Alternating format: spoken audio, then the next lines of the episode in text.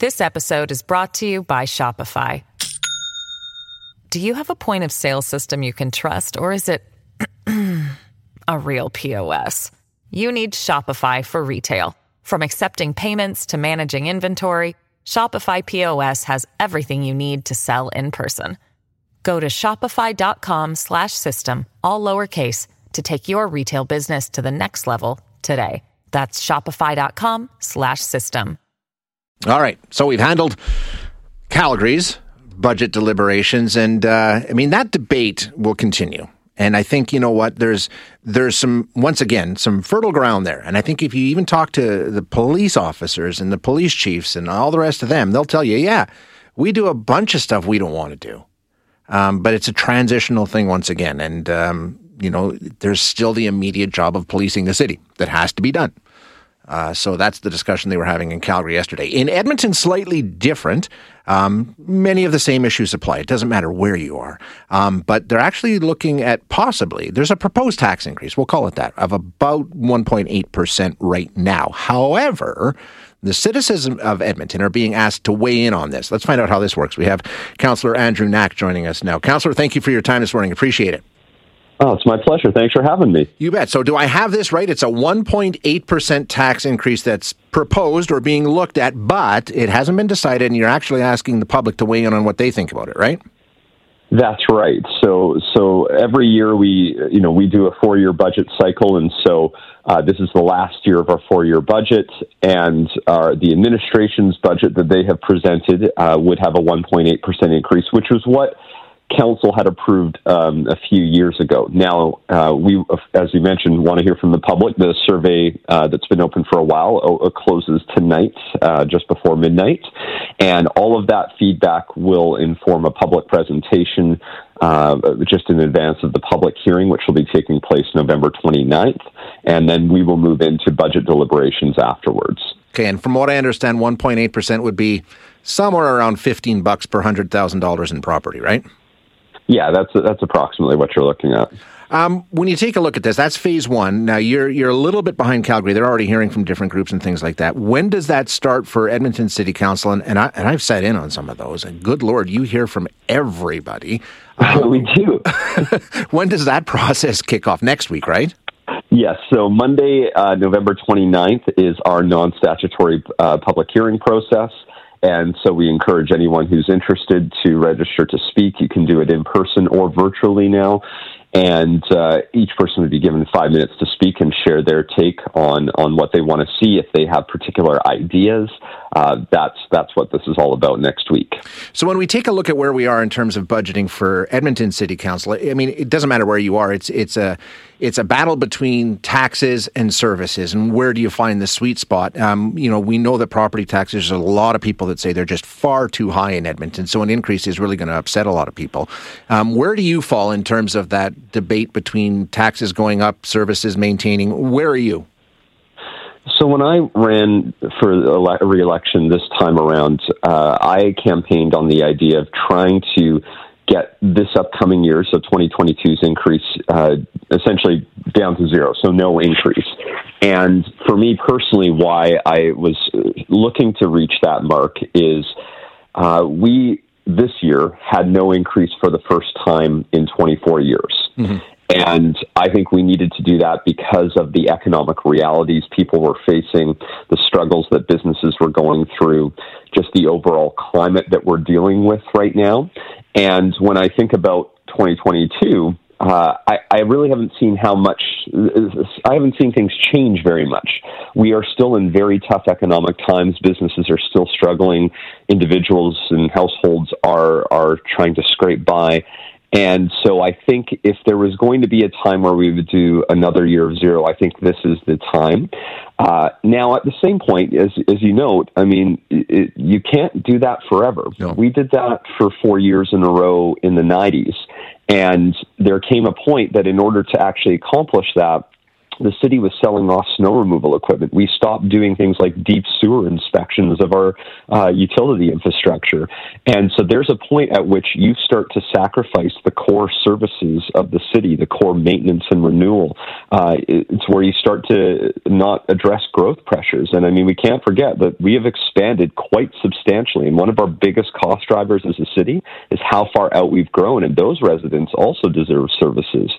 And so I, I don't think we can do zeros forever. And but I think this upcoming year is one where we should really work hard to try to bring it down to zero, and then going into the next budget cycle, be willing to do some moderate increases to address growth. And this episode is brought to you by Shopify. Do you have a point of sale system you can trust, or is it a real POS? You need Shopify for retail, from accepting payments to managing inventory. Shopify POS has everything you need to sell in person. Go to shopify.com/system all lowercase to take your retail business to the next level today. That's shopify.com/system. Families have a lot going on. Let OLLY help manage the mental load with new cognitive help supplements for everyone 4 and up, like delicious Lolly Focus Pops or Lolly Mellow Pops for kids. And for parents, try 3 new Brainy Chews to help you focus, chill out, or get energized. Find these cognitive health buddies for the whole fam at olly.com. That's O L L Y.com. These statements have not been evaluated by the Food and Drug Administration. This product is not intended to diagnose, treat, cure, or prevent any disease renewal. So, in order to do that, like you say, you can't abandon core services, and I think there's people would say, "Yeah, we, we've we've done enough of that." So, are you talking about new projects, new spending, new rec centers, things like that are going to have to wait? Is that the approach you take? Uh, well, I actually don't think that's going to help us get to get to the mark. If we're going to pull out um, what is essentially a 1.8 percent increase in our budget, that's around 30 million dollars right now. Uh, I think there are areas of savings such as uh, middle management. We had a, you might recall that last year in September there was an audit done on the growth within our middle management, and we had seen that the city had grown about 22 percent over about a three year period. And in that audit, they had suggested that uh, we could remove probably about 15% of that and uh, and bring it down to a reasonable level. We removed part of that this year, so I made a motion after that audit to to start the reduction, and we reduced um, middle management by about six and a half percent in 2021. And I think we need to look at reducing the rest in 2022. So there's an example of where you might save a large chunk of money. Um, in terms of these larger projects, they're likely not to be debated until next year's budget, anyways. Right. Uh, so it's more of the operational pieces, trying to find those those key areas where we're able to um, maybe adjust service levels, maybe actually say this is still an area we, we shouldn't be in. And through middle management, I think there are some opportunities to bring us down to that level or close to that level. Um, budgeting is a bear at any time, as you well know with your time on council. I'm wondering what it's like. Um, we've got so many pressures that are beyond your control, right? I mean, we've got the mm-hmm. pandemic is still here. Uh, we've got soaring inflation rates underway right now. Um, supply lines being crimped, all kinds of things, uh, labor issues. Um, how does that complicate it, and how do you try and plan for that when you're coming up with a plan for the city with so many things that you have absolutely no control over? yeah, and there's the ongoing struggle that we've been dealing with every year, uh, and it's because really uh, the city's mechanisms for getting revenue is really property taxes yeah. and some user fees, but the bulk of what we do is through property taxes. Uh, whereas, you know, if you're you're the other order of governments, uh, if you're federal or provincial, you have many different tax tools available to you to get the necessary revenue, and at the same time, of course, they can run deficits, which we can't. So those those create many uh, challenging factors that are truly outside of our control. And then you add in those broader economic challenges, the rising rate of inflation, as you've talked about, just the overall uh, impact of the pandemic.